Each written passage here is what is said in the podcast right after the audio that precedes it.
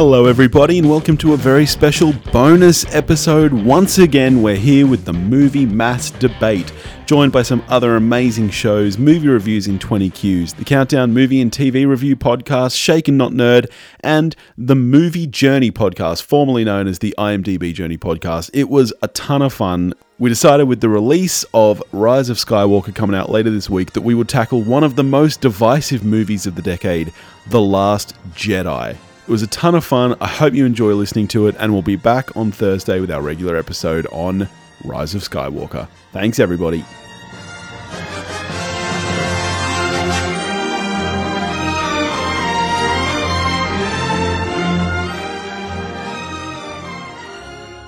Welcome to the movie Mass Debate, where a bunch of your favourite podcasters from below the equator get together and fight over some iconic films and whether they deserve the praise or criticism they may deserve. My name is Daniel Henderson of the IMDb Journey podcast, and I will be your judge, jury, and executioner today. and with the upcoming release of one of the biggest films of the year in Star Wars Episode 9, The Rise of Skywalker, I thought what better film to cause long term rivalries over than the highly diverse Star Wars Episode 8, The Last Jedi. Now, pretty much the same as last time, we have four rounds for you today. The first three are specific categories with one member of each team acting as a positive and a negative debater. The categories are characters, plot and pacing, and the text, with the fourth round being an all out brawl. The first three rounds will be worth a point each, with the final round being worth two points. I will be awarding the points based on creativity, passion, rebuttal, and overall effort. I chose The Last Jedi not only because of the timing, but because I'm a partial observer to this film. I've only seen it once, way back in the day when it came out. I'm very middling on it, and I stayed away from all the controversy it created online at the time. So my mind is basically a blank slate. So feel free to fill it with your masturbating skills, whether it's a premature victory or a slow burn with a massive finish. I'm sure someone will have a happy ending. Uh, So let's introduce our teams. We have first of all the positive posse, and going through in alphabetical order. Today's captain, I guess, is from We Watched a Thing. It's B Dizzle. How are you, mate? What's up? I'm exceptional, my friends. How are you guys all going? I think we're all doing wonderful. I think I think we're going to have a great fun debate here today. I think so too. Good, good, clean debate. I'm glad that you and Dean aren't against each other again. Clean, clean as ambitious. I'll give you that. Next up for the positive posse, judging by last time's results, I think he's I think it's clear he's a bigger masturbator than me. It's Dean from the IMDb Journey podcast. How are you, mate? Hello, Ed. How are you? Oh, it's good to see you again. Yeah, you too. I just want to say that uh, you know you're a great bloke, and uh, I'm happy to to be here with you today. Those, those fuckers are sharing the same room. That shouldn't be right. Yeah, I'm, I'm actually writing his notes for him as everyone's going to be speaking. Hands above the table, guys. And lastly, for the positive posse, we've got Topher from We Watch the Thing. He's back and ready to speak with some more positive tones this time. How are you, buddy? I'm very well. How are you all, strangers? Good to be here. We're going along very fine here, I reckon. I think the positive team are going to have a lot more, obviously, positive things to say, but. Hang on, where, where have I gone? Do we all need to comment? Lost, lost, my, tr- lost my train of thought. I think he's terrible. The positive teams are going to be positive. Joke. Uh, Really feels Edit this out. Just keep it in. rim shot. Don't listen to them, Daniel. I think you're a wonderful host and a fair judge. Oh, fuck off, All right, but let's take a look at the Negatrons, and it seems fitting as last time's MVP of the debate. Let's call him Captain Dudi. How are you, mate? I'm Grand Captain. Ha- oh, I I am a captain. But how are you? Yeah, I'm good. Yeah, thank you for having me again. Oh, absolutely. Next up for the Negatrons is Paul from the Countdown Movie and TV Reviews podcast. You ready for a battle today, mate? Certainly are, gentlemen. It's great to be here. Should be a lot of fun. A bit worried about sitting behind Dudi, but we'll see how we go. Hey, mate. There's a reason they call me Dudi. So keep your mouth closed and your nose closed at all times. And lastly, he is the masturbating virgin today. He's not had a chance to show off his talents yet. I'm talking, of course, about Sam from the Movie Reviews in 20 Qs podcast. How are you, buddy? I'm doing good. Out of the judging seat, being introduced last into a masturbate. I can't wait, but fuck this fucking film. Oh, starting off, starting off early. Shots fired. That's right. I'm pulling my dick out early. I'm fucking saying it. Now, like I said, these teams were sorted out randomly, which means the opinions that these guys have, uh, they may not be, they may not necessarily be their own. So I'm sure we'll have a, a little chat at the end about what everyone really thinks about the film. But that's being said, let's get into it. Let's start off with round one, and we're into the characters. And for the positive, we've got B Dizzle up against the negative, Dudi. So B Dizzle, we'll start off with you. Alrighty, here we go. Now, firstly, this is a great movie. Rewatching this movie this week, I was honestly, I'm not going to lie, I was surprised at how good it was. Rian Johnson is a fantastic filmmaker, and something he does really well with plots, with characters, with everything he does, and we saw this recently in Knives Out, is the way that he subverts your expectations, and he does no different here.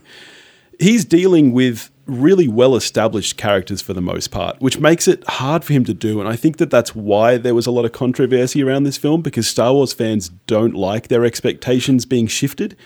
But you look at Luke, for example, he's just had the shits with everything. And in the end of the film, he becomes the exact figure of legend that he spends the entire film mocking Rey for thinking that that's who he is. Every character goes on a journey in this film, even the ones who have been established before. Snoke. Snoke is the classic archetype big, big bad of a Star Wars film. We've seen him multiple times in Star Wars in characters like Palpatine, for example, and it's never been anything different. What happens to him in this film takes you by such a surprise and is so well executed that I don't think anybody saw it coming.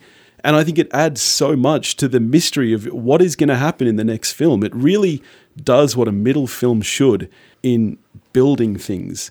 Holdo and Poe, for example. So here you've got a well-established character in Poe from who we know from Force Awakens, and you've got Holdo coming in for the first time.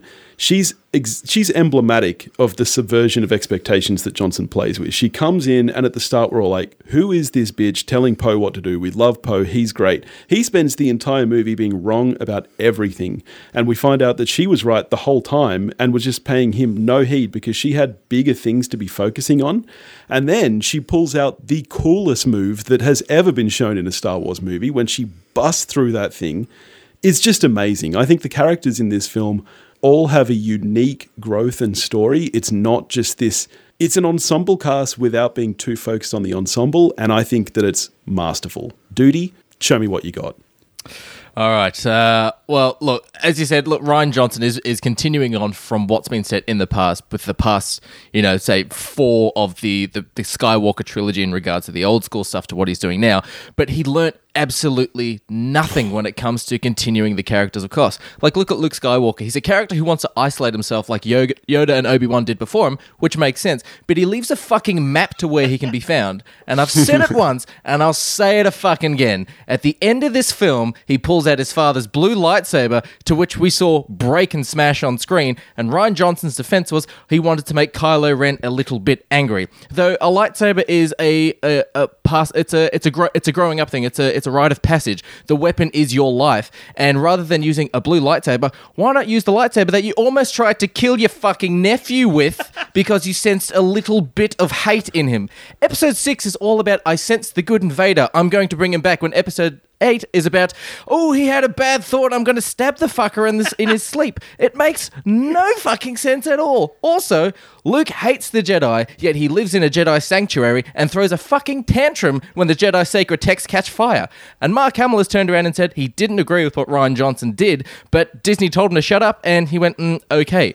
An actor who's played the character for 40 years if he says this doesn't feel right you listen. So that just doesn't fucking make sense. Like let's take a look at snoke a great character like, let's set up an amazing character and kill them off without any explanation to who they were and who they were, what, what they were going from, anything in general. But dead. It's fucking stupid. Like Rey, I hate Kylo Ren for kidnapping me. He proed me. He killed my only father figure. And seeing what they're doing to Keanu Reeves, and they did in this film what Keanu Reeves and Sandra Bullock did in The Lighthouse. He's a good person. I'll get him to turn. This film is set right after the end of Episode Seven. Like Han Solo is still warm. And oh no, he's he's a good person. He'll be fine. I'm still upset that my wife broke my Shazam glass four years ago. How can Rey forgive fucking Kylo after 20 minutes of Harrison Ford getting stabbed? It makes no fucking sense. This film. It's like he didn't watch it. This film is Terminator 3 to Terminator 2. You watch the start of Terminator 3. It's like the Terminator tried to get me when I was 10 you were 13. Like, it's like Rian Johnson didn't even watch or read or know anything about Star Wars. He goes, I got an idea for a movie. Um, uh, Luke Skywalker throws a lightsaber over the over his shoulder and goes, fuck this, and walks off. Like, it, it just, it did not make sense. And don't get me started on Rose. She is Cameron Diaz from Gangs of New York. You can edit her out and the film is the same. Mate. Brutal. I.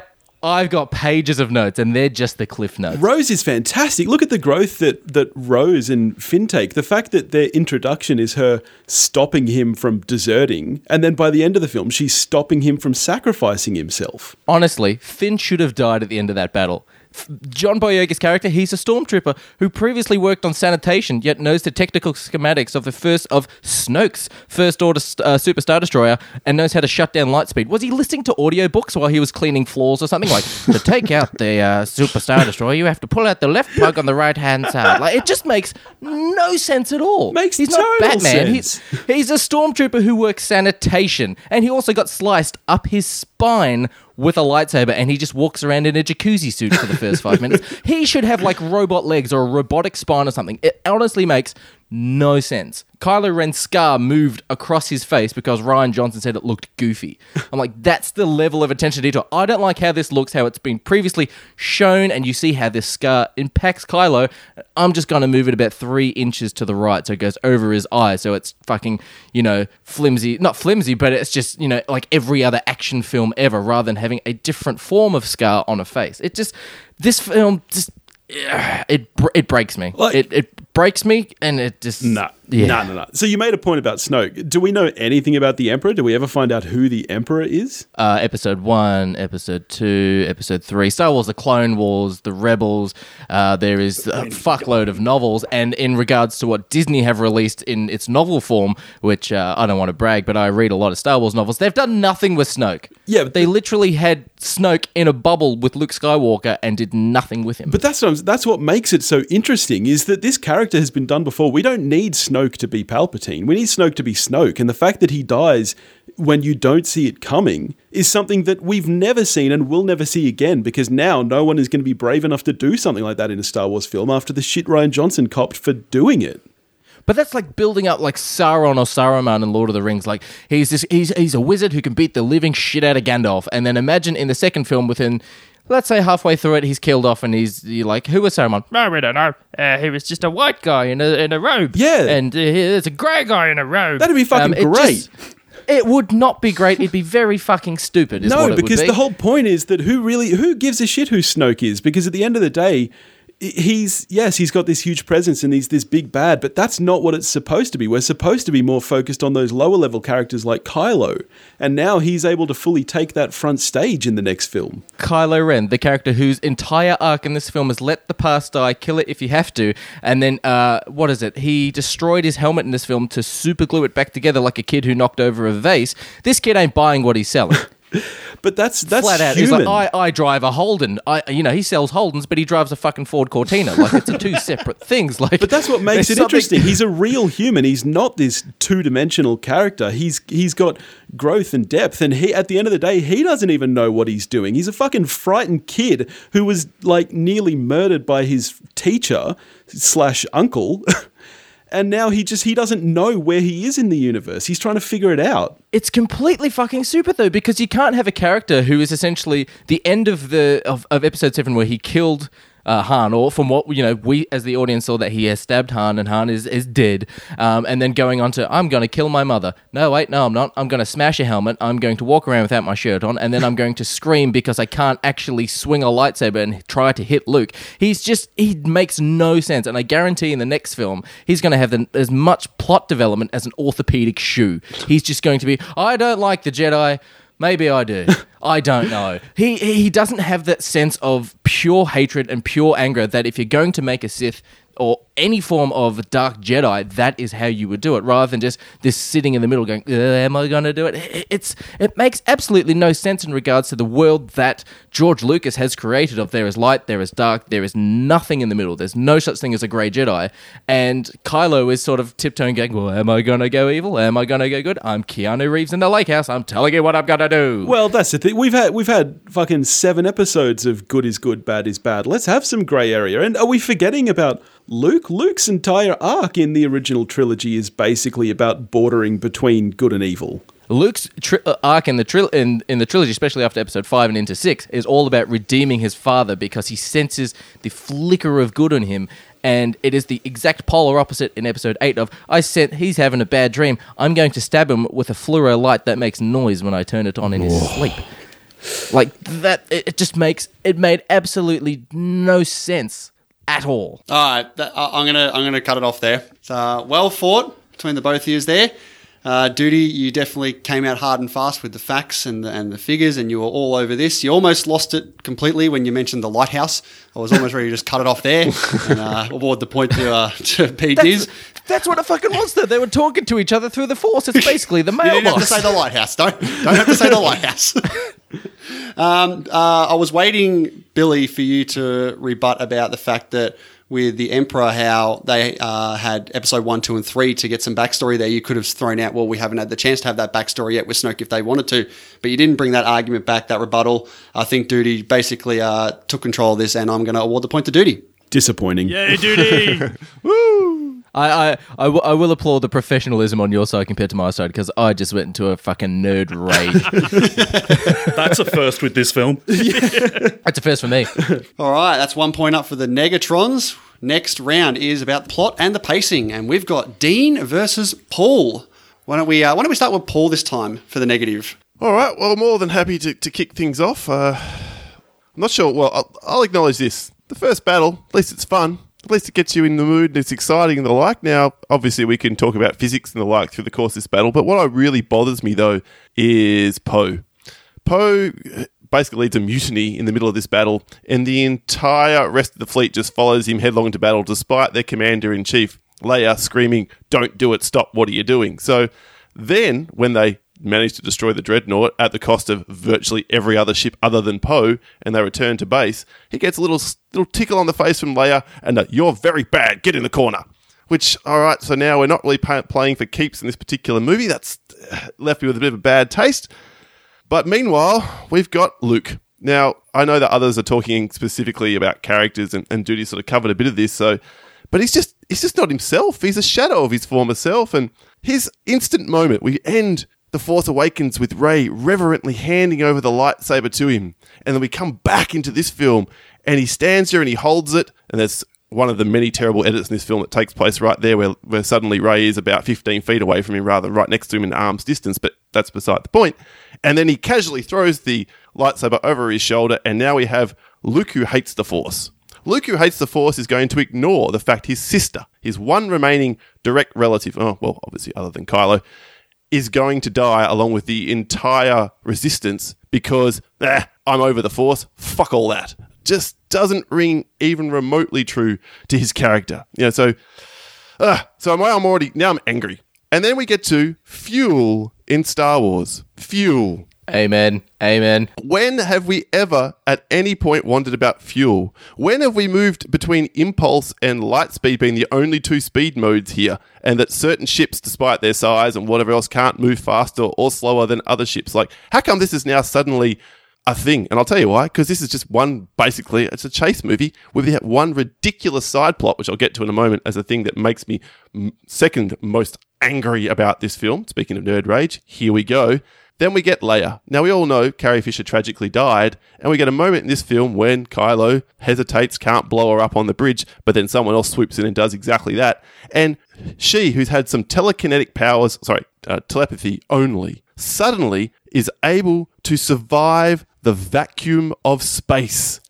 Is able to put this little ring of air around her and fly, fly back to the ship and land back in there again. And the whole purpose of this, apparently, other than Rian Johnson subverting your expectations, Billy, you said something there that I want to come back to in a moment, is to get her out of the way so we can now get onto the ridiculous Poe continuing to run a mutiny because Holdo won't tell him what's going on.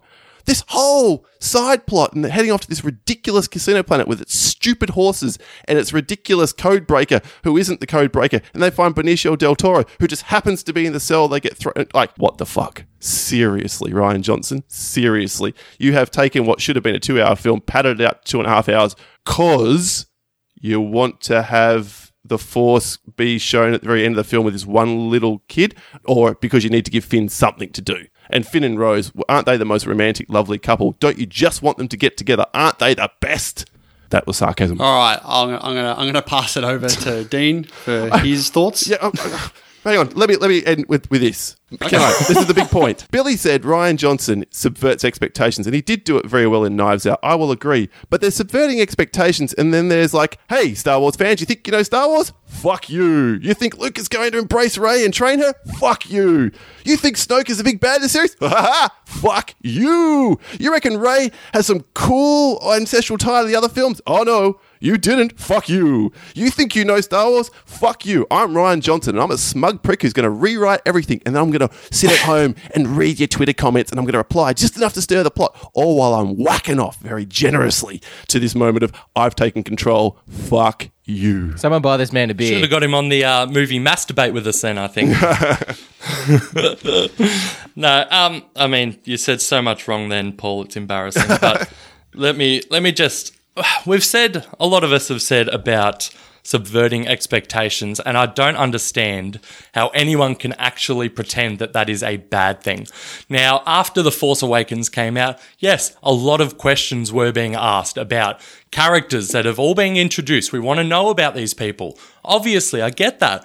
But the problem is, Star Wars has the most, if not the largest, definitely the most vocal fan base, and arguably, you know, the most rabid as well. Looking at you, Dudi. But I think how many how many people have actually gone through and said, right, this is what's going to happen in the next two films after The Force Awakens? Heaps, countless. Now, I'm sorry if you wanted to go to the movies, Paul, sit down and see something that, yeah, I expect to see that. Yeah, I expect to see that. Well done. Oh, I feel good now. I saw exactly what I wanted to say. I'm sorry, but when you open a film like this and the Jedi hero that is Luke Skywalker throws away the lightsaber like it's nothing, I, was glued to the screen. I was gripped at that moment, like, oh my god, I didn't expect this. What could possibly happen now? And we're talking about plot and pacing and stuff like this where things happen out of the blue. It works wonders for pacing. It really keeps your interest up. Same thing with when Snoke dies. Like, I would argue that's the best scene in the movie. Uh, that whole you know, Praetorian Guard scene. You don't expect Snoke to die there. Like, that is, you know, I draw parallels between the Snoke and Kylo scene there with Vader, Emperor, and Luke in Return of the Jedi. And it's good to have that out of the way now, because the way these movies would normally go is you'd spend another two hours leading to this moment where Kylo does something like this at the end. I say, no, let's get it out of the way now. That scene is fantastic. I loved it. All right, rebuttals. Have at it. I love you, Dean. All right. Um, you mentioned you don't like fuel in being mentioned in Star Wars. Can I can I just ask why? Is that do you have a problem with having a movie that tries on some level to be realistic, even if it is a space sci-fi? That was funny. Well done, Dean. okay, fair enough. It's My never been mentioned exactly. before. The point is this: the point is you're introducing something in film number eight of a nine saga series, and now expecting everyone just to bot jump on it. It's ridiculous. Are you saying that Ryan Johnson shouldn't have introduced anything new in this film, Paul? he shouldn't have introduced fuel, Dean. He definitely should not have. It's a dumb. It mean it makes everything that's come before it almost null and void. It's like, well, how come none of this has been considered before? How come we've had to worry about this now? It's to keep the machinations It's a fresh of a voice. stupid It's a fresh voice, Paul. We need something new for this franchise. It was so like fresh the complaints about that the they've gone complaints. back to yes. J.J. Abrams. Well, I mean, we're arguing this film, Paul. Okay, let's not go look to the future. All right. but I think uh, you make another point about Poe and his whole storyline there about how he didn't listen to Leia. Like, he is part of the rebels, Paul. He rebels. That's what he does. I'm not sure rebellion works if no one doesn't listen to the central voice, but okay. And you complain that what? What, what? what did you want Leia to do when he got back? Kill him? Throw like, him in the brig. there's hardly any of them left. Throw him in He's the brig. easily their best fighter. Easily their best fighter. What was she meant to do with him? They're not going to hold prisoners. Get rid of him. Get rid of him. oh god. Oh, and the casino thing. Like, obviously, that oh, was Oh, no. brought up as being a, a bit slow. And no, it's not the best part of the film. but I, for one, I for one. Love seeing a bit more representation of African Americans and Asian people in the Star Wars universe. And I dare you to argue against that, Paul. No, not going to argue against that. They could have still created a compelling plot or one that was remotely interesting or actually influenced things in any meaningful way. And I think that very touching romance, it is obviously um, a big theme of this film that does come to a head at the end. You know, again, like in a in another film, you would have them hooking up at the end. Like, yeah, they both realize they love each other, but you know what? This is let's do something that's a bit more realistic. Like you've got Rose madly in love with Finn, and he's like, "No, I'm sorry, I like you as a friend, and that's okay too, Paul." Certainly is be like okay by a friend. I can't argue with that point, Dean. You're making this too easy for me, Paul. All, all right, we're, we're done here. Uh, man, I, I did come into this uh, this whole debate, and, and even before we started, Dean's like, "You're just going to not pick me because it's me," and I'm like, "No, I'm going to come in, you know, fresh mind, fresh eyes, and uh, I'm sorry, Paul, but Dean mopped the floor with you on that one." Yes! I've got nothing to add. I'm not responding to that. Silence. Uh, are you okay, Paul?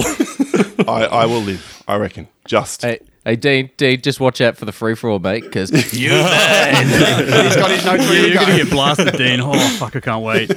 All right, that brings us to our third round here. It's one apiece at the moment, and it's into the techs. And we've got for the positive side Topher against Sam on the Negatrons. So we'll start with Topher this time around. Go for it, bud. Thank you. Um, so this film, it's got a budget of 300 million. You like, let's be honest, if this thing didn't look shit hot, you'd be upset. But we know that that's not an absolute lock. Like we've seen DC films. We know it's possible for a big budget film to look like absolute balls, which The Last Jedi does not. It is a slick production. One of the opening shots is Luke's hand. Well, what used to be Luke's hand. And it looks incredible. It looks like a tactile, functioning bit of kit uh, as compared to, say, Cyborg or what Tony Stark's uniform increasingly became as films ticked by in the MCU. Then we're lucky in this film to have someone as accomplished as Johnson at the helm because the camera movements in this film are so slick. The way he winds through first order ships in that initial battle rather than just plonking the camera in a corner and saying, all right, have it play out. He does some actually rather Spielbergian things where a shot might start as a mid shot and then becomes a close up and is just hugely more engrossing than, if we're honest, a bunch of the direction in the original trilogy, which we all love so much. Um, that extends to the lighting as well. Like, this film just looks so much more interesting and has completely superior dramatic effect in terms of lighting compared to other blockbusters. Like, you look at the increasingly grey tones of the MCU, and it just does not grip you like the look of this film. Um, that extends into things things like costuming in this film. We're used like the first film won an Oscar for costuming. People's kit in these movies have always looked kick ass. It still does. Who does not want to roll around the house in Snoke's golden dressing gown? That thing is awesome. I love it. Um, there's a there's a tightrope that needs to be treaded here with um with with with the technical things in this film. Things need to look like pretend scanners looked like at least somewhat in 1977, despite the fact that that look is st- is now completely outdated.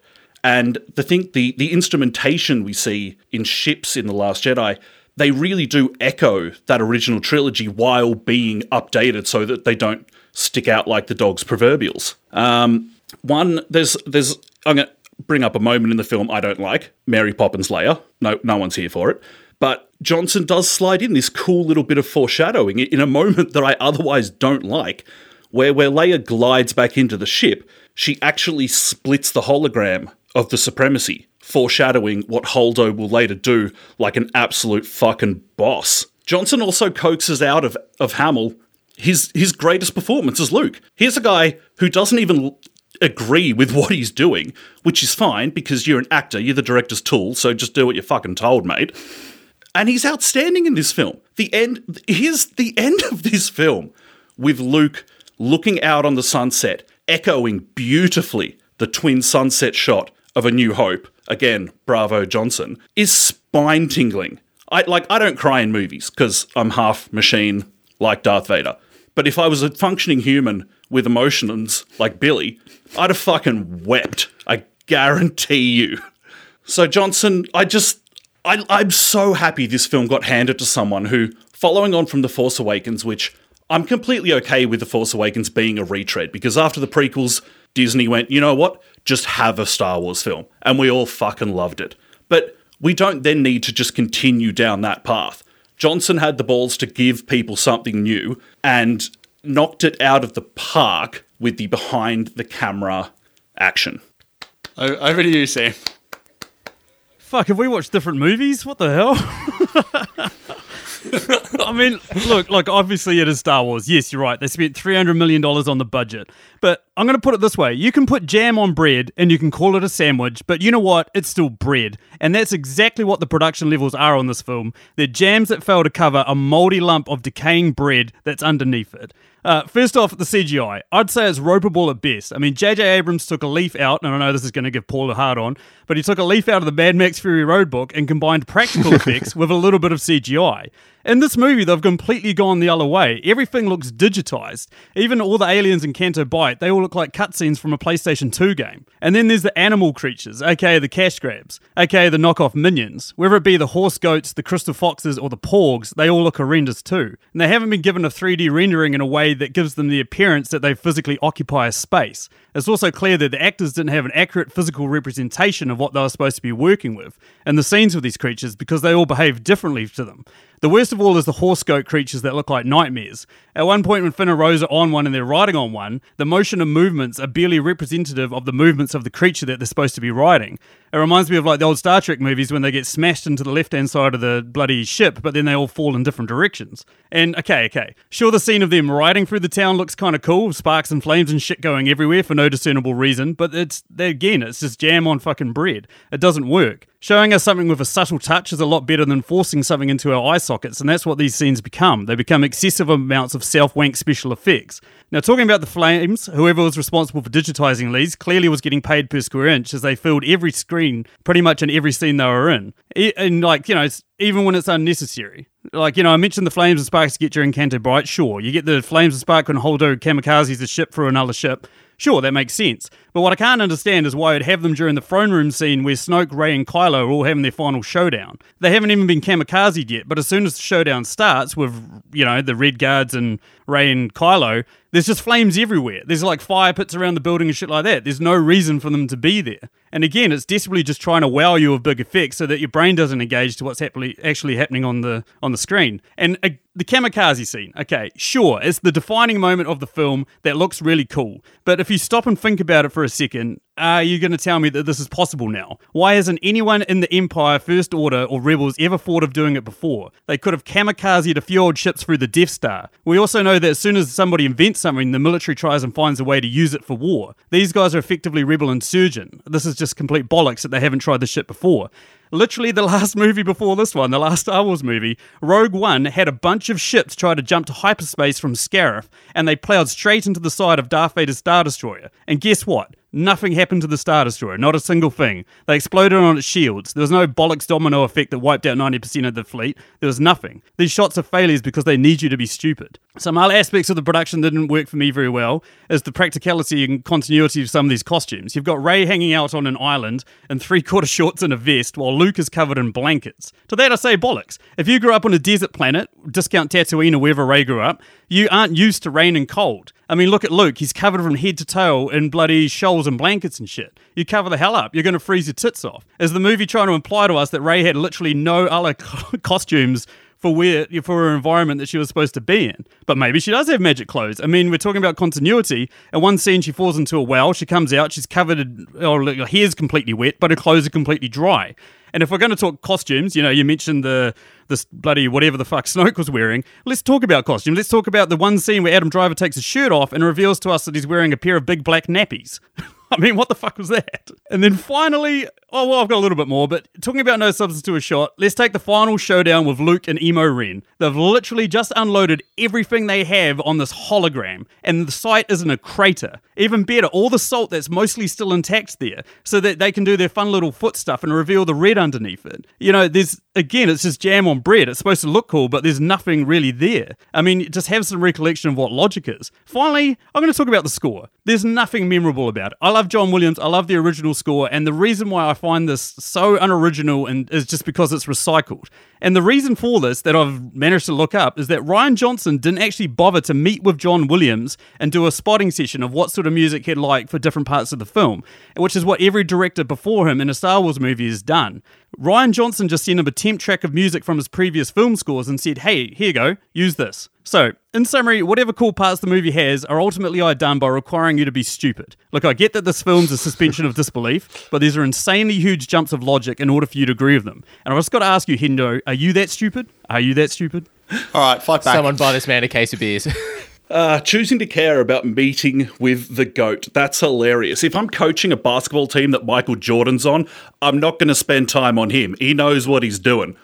I'm so glad you brought up the Mineral Planet because I that was in my notes and I somehow skipped it. What what a kick-ass bit of design. Again, so many things in this film that are just so eye-catchingly brilliant. Snoke's throne room. What a boss set. What an absolute boss set. That thing What, is flames stunning. going off everywhere and shit like that happening for the no design reason. of those red guards again echoing back to the original trilogy but doing something with them they're there we, okay we've seen them before in the emperor's throne room where they got dismissed and didn't get to do anything they just kind of stood around looking cool like let's be honest boba fett um, in this film we get an awesome sequence with the entire throne room sequence is one of the most brilliantly action-packed bits of film in any Star Wars movie ever. Is it really? Really? You go back. you it- go back and watch that again, my friends, because you've got people running off into the middle of nowhere for no reason. You've got a dude taking a swipe at Rey's uh, stomach, and then just before it hits her, it like launches a meter above the air to go over top of her head. You've got guys flying backwards for no reason. There's no force kicks or anything like that. But the best of all is at one scene we've got a showdown between Rey and another dude. The other dude snaps his thing into two different knives and comes at Rey and then they, you know, have a bit of a scrap. They interlock, and they've got their arms cut up and, you know, interlocked above their heads. Rey's got a lightsaber above her head. The other guy's got his knife above his head. And what does he do with the other knife? Nothing, because it's not there anymore. They part back from the shot, and the other knife has disappeared. You watch that scene again, if- it is fucking horrendous for continuity. And if we really want to analyze the fight with the crazy 88, the bride dies in 10 seconds. At some point, you go, we're going to direct some action and it's going to look cool. Please tag me in. Please No, tag but me it in. doesn't look cool. That's the problem. The, the fight choreography in it is horrendous. Like it's literally three dudes just swinging at Rey, and then she's like blocking them. But as you notice, like the dudes aren't actually swinging at Rey; they're swinging a meter behind her. There's a guy that does like a four, like a seven twenty bloody spin as he comes into like Kylo. Me and two of my mates, when we were fourteen years old, got into a room with lightsabers, and we started having a play fight to see what happens. One of us tried to do a spin, and that kid ended up in fucking hospital. You don't show I your back to viral. somebody even if they've got a plastic lightsaber, let alone a fucking proper, you know, like proper lightsaber. It's horrendous. Thanks for reminding me of the aliens in Canto Bight as well, because there are photos of, of those aliens on set because they're not CGI. Oh, you go back and have a look at it again, my friend. You absolutely are. You're trying to tell me that that little thing that was putting fucking coins into BB-8 wasn't a fucking digitized, God knows what. Yes, there is CGI in the film. Yeah, there is. There's CGI in the film, but it's good when it looks good. And you mentioned the budget, like they spent three hundred million dollars on this. They spent hundred million dollars on fucking like oh, how much they spend on Blade Runner twenty forty nine? One hundred and fifty million. That one cineto- cinematography. It didn't uh, at the Oscars. This one didn't even get nominated. Yeah, not everyone has Roger Deakins, No, I know, man. I get that. But best production design didn't even get nominated. Best sound mixing, best sound editing got nominated for both. Lost both to Dunkirk. You know, like it's. I get that this is the best part of the movie, but still, there's a whole lot of holes in it. It just doesn't hold water. I'm just glad we were up against each other because you could remind me of other things that were good. Matter of opinion, my friend. All right, I'm going to call it there, guys. Uh, let's see. Uh, Billy, you did have uh, Billy Topher. You had uh, Topher. Had some uh, good arguments to start off with. You know, the the budget and the way it looked, the way it was shot. Uh, costumes look good in that. Uh, Sam, your jam analogy really confused the shit out of me when you said it at the start. But after you said it a couple more times throughout your arguments, I started to understand what you were talking about. You did bring up a lot of good points uh, along the way in regards to uh, the way the CGI was shot and um, them not looking at certain characters because they're not there, looking a little fake. Uh, I think the the tip the tipping point really was the the rebuttal later on in regards to the the fight in the Snoke room and how the extras on the sides and that were doing really random shit and there wasn't too much rebuttal back because of that uh, that I warranted was worthy. So Sam, you take the point. Thank you. I was holding that in Well, the hole. Sam. That was my ace up the sleeve. But we're into our final round here. It's the Negatrons at two to the Positive Posse one. But this round is worth two points, so it's basically a big free for all for who's going to win this debate. So have at it, be kind, be gentle, and uh, go for it. Sounds like Dudi has been chafing at the bit. Yeah, come on, come on, Dudi. What do you got? All right, all right, all right. Now, I mean, no, no disrespect to anyone, but I've written down what you've been saying. And Dean, I'm starting with you. You've said Rian Johnson subverts expectations in this film, but he doesn't know the actual Star Wars fucking universe or lore that's in it. So, an example, this film. T- Kylo Ren goes to shoot uh, Leia and Admiral fucking Ackbar, let's not start about that, who are on the bridge of their ship, and he decides not to, but a TIE fighter shoots a proton torpedo. Now, a proton torpedo, for those of you who Oh, don't God. know what they are, Come on. Please stop. is This has nothing proton to do with torpedo the is, film. is an energy warhead that releases clouds of high velocity proton particles. Now we see proton torpedoes missing the exhaust port of the Death Star and hitting uh, hitting walls and partitions around the trench, and it physically shakes the Death Star. And seeing a proton torpedo hit the bridge of the Star Destroyer and everyone just fly out of it, bitches be vaporized and turned into dust, not just flying out going out of a fucking window. It doesn't work like that. She has the force, yes, Dudi. The force. no, no, you're vaporized. You're fucking No, she dead. force bubbled before the vaporizing Ah, happened. Pull Classic Leia move. out of my she knew she knew it was coming because of the Let's force. talk. It's like let's spider talk about the sense. the Praetorian guards. told her it was happening. Let's talk about the Praetorian guards. They are Snoke's version of the royal And guards they that are the Emperor has. badass. They are, They are awesome. No, yes, not they actually They give two force users a really good run for their money. They are badass. Now. Now let me hit you with some quick facts. Now the uh, the Praetorian guards, of course, are the Snoke's version of them. Now the royal guards were the Emperor's version, who Darth Vader did not fuck with. There is a deleted scene in Episode Six where Vader tries to go back onto the Emperor's throne room, and the Praetorian guards point their force pikes at him and say you're not allowed in. And he goes fine fair enough. I'm not going in there. Fair enough. And this film takes right place after force awakens and fucking Rey who has barely handled a lightsaber can take on a room full of these when vader can't do one by himself. That makes absolutely no fucking sense. And let's talk about that scene together. Like at the, at, the, the fight uh, sort of ends with uh, Kylo and Rey force pulling for the lightsaber, going, oh, you know, Kylo wants it, Rey wants it. If we go back to episode 7, Maz Kanata says, the lightsaber calls to you. Uh, Kylo tries to pull it out of the snow and it goes flying past Kylo and Rey catches it. So how come when they've f- both force pull it, it sits in the middle? Because he wasn't at full beams in Force Awakens. No, no. The Exactly. saber calls to Rey. The saber doesn't sit in the middle. You don't need They to think all- about it for long. He already tried to force pull it out of the snow on Starkiller Base, and it went straight to Rey. So theoretically, because the saber calls to her, no, no, he he took on he took on Ben before Yeah. he did that. Not Ben, sorry, he took on Finn, and he kicked it the right, shit out of Finn. You're embarrassing He yourself. kicked, he kicked the shit out of Finn, and then when Finn drops the saber, Rey picks it up because the saber calls him. And this one, it sits in the middle and snaps in half. And if we take a look back to what uh, to what Topher was saying in regards to Luke dying because of the twin suns, yes, it was emotional. Yes, I cried, but definitely not because of fucking Rian Johnson. It's because of John Williams' throwback. Oh, wait, so John Williams is score. good no, no, John Williams. Great this score. Is the I could not agree with you This more, is Dudi. recycled Yeah, such a music. good Worst- score. And I have to admit, I teared up as well. This is an emotional triumph of a Fuck, film. you're talking I'm Yeah. really happy right. we're finally on the Recycled same music, page, Dudi. And there is absolutely nothing new in this film at all. The only thing that What? How worked can for you this say film. there's nothing new in this film? That's ridiculous. We've spent the last on, 40 Duty. minutes discussing musical all of the new things. Okay, okay. Musical score wise, give me something new Yeah, that's in go this on. film Yeah, right yeah, now. yeah. Go on, give me a new score that John Williams worked on in this film. Everything is recycled from the Force Awakens and the original Exactly. trilogy. We even get the Tie Fighter chase from the Death Star inside crate. We get fucking we get the Princess's theme from Episode Four. We get fucking the Twin Suns theme when Luke dies. There is nothing new within You this cannot film. It beat is all perfection recycled. Dudi. They have handpicked the absolute best moments of scores from other Star Wars films to create this sort of best of version. I Yeah, loved it's really original. Really original. Can we talk about like can, argu- Dudi, can Dudi take a breath and can we talk about maybe the greatest decision Rian Johnson made, Not coming back for the which is that Rey came from nothing, Yes. and That that the hero of the mentioned yet. story is relatable to everyone because we can all be this person. He ignored the fact that the galaxy's a big place. Everyone's not related. Do you honestly believe though that Kylo's thing is Yeah, how is would Kylo real, know though? that? I fucking How hope would so. Kylo know? I absolutely hope they do not I would be retcon that because it would be a in the next fucking episode shame. she turns out to be a fucking Skywalker. That would be I, terrible. I, I I honestly think it's it's clone. Like there's, that's the only thing I can think of. But there's absolutely no way that it was your parents sold you because they wanted to get blasted. That's brilliant. Like there's Why would Kylo Ren know that? Again, these are massive plot holes. Why would Kylo Ren know that? exactly. Because she knows. Because deep down, she knew. and he was tapped And into we've it. already seen how much he, she can push him out of her head. So how would he be able to sneak his fucking way in there? because it's Adam Yeah. Driver, and deep down we all want him in us.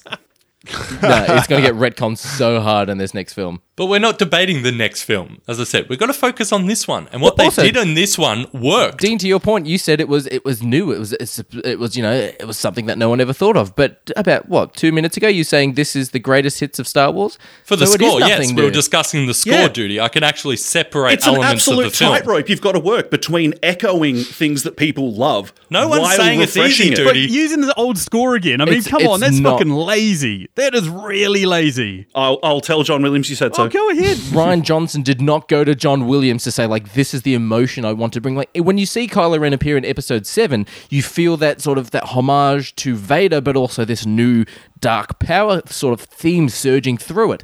And same thing when you listen to Snoke's throne room in Episode Seven, there is a great sort of power going through it. But this is literally just ambiance and and playing homage and that's it there's nothing new to it at all and the the film the two main weapons of this film are death star it's a death star cannon on a star destroyer and it's miniaturized death star tech there's nothing new about this film And you guys, you guys have gone on. Absolutely Did they have did they have a mini Death Star in the other films that I didn't know about?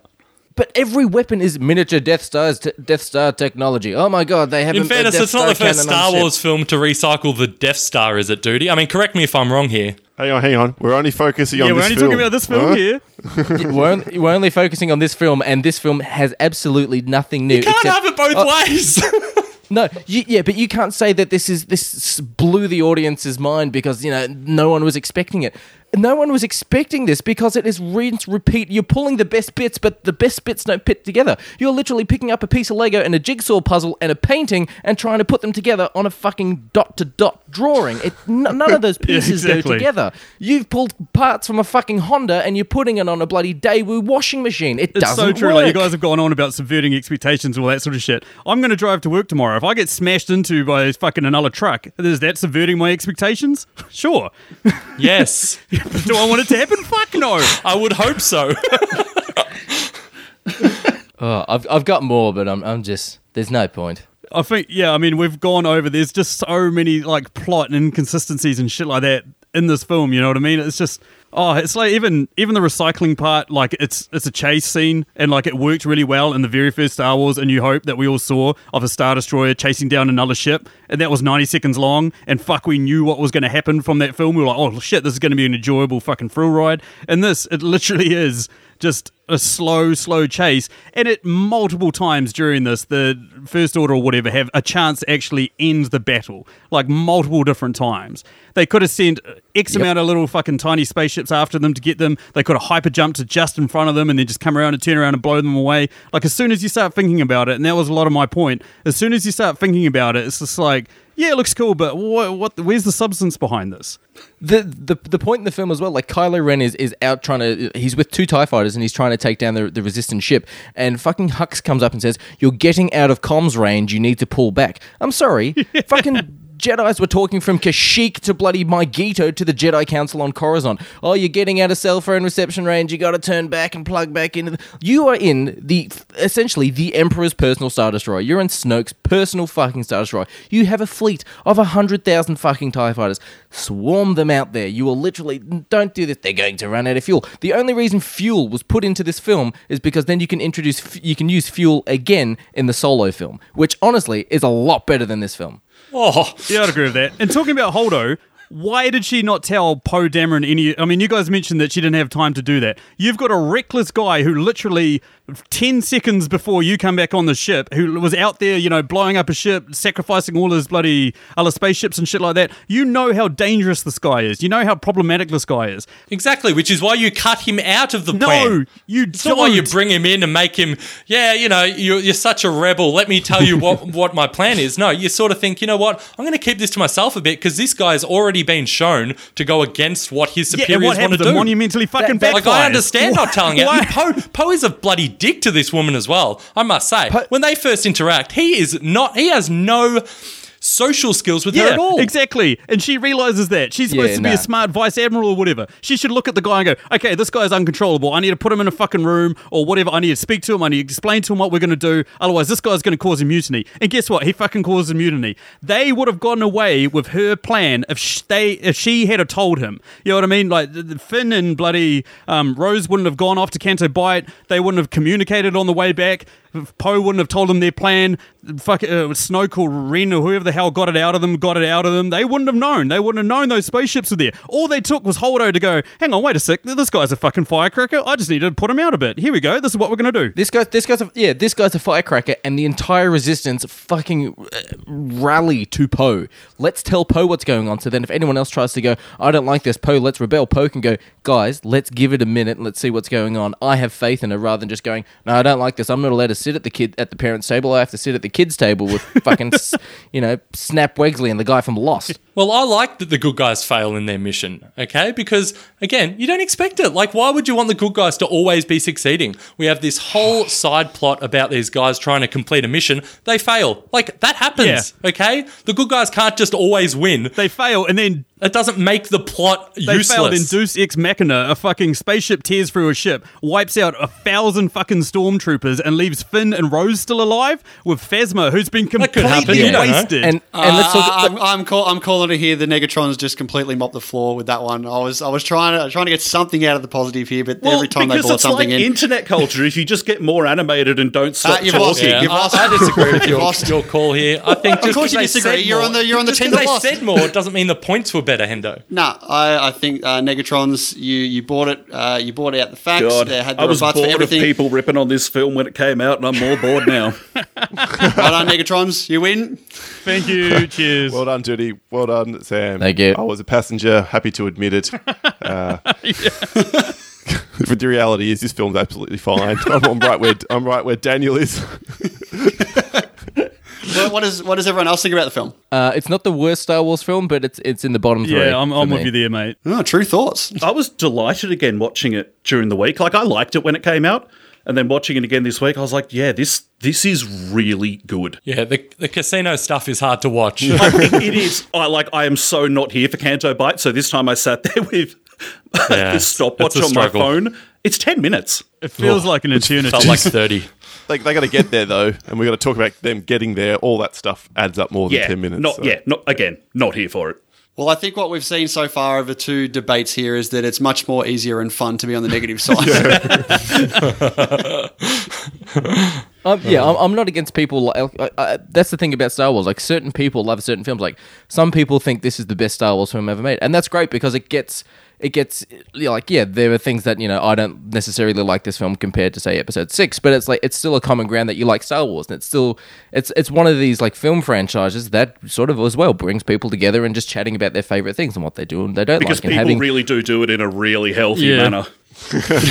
some people do. Some people do. I will say I've met friends through just loving Star Wars, and some people are just right proper fuckholes. And then Yeah. I'm like, cool, you do your thing. Yeah, I'm when not we fucking started interested. our podcast, we were like, whatever we do, we don't want to be three fucking white nerds on the internet complaining about Star Wars. Thank God there's Seven of us. That's brilliant. yeah, The, um, yeah, one of the, one of the people that loves this movie is my wife. She thinks it's the best Star Wars movie. In fact, it's the only Star Wars movie she likes. When we walked out of the like the screening, I looked at her and I was like, "What?" Jeez. She's like, "Yeah, I love that film," and I was like, "Oh, I didn't really care for it." And she's like, "It's my favorite." I was like, "Better than Empire." And then she turned to talk to me, and I just clasped my hands over my ears and la la la la la la la went running down the stairs. I was like, "I don't want to fucking hear the answer to this. I don't want to hear the answer." starts filling out divorce Exactly. paperwork.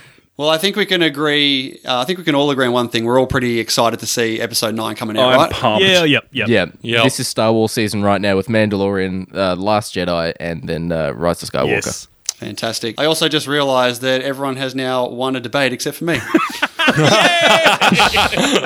I, ta- I take it back. Sure, there'll be another opportunity. Sure, the, the next one, Hendo. Next Yeah. one. Uh, I'm the curse. Anyone who gets on the same team as me now knows they're going to lose.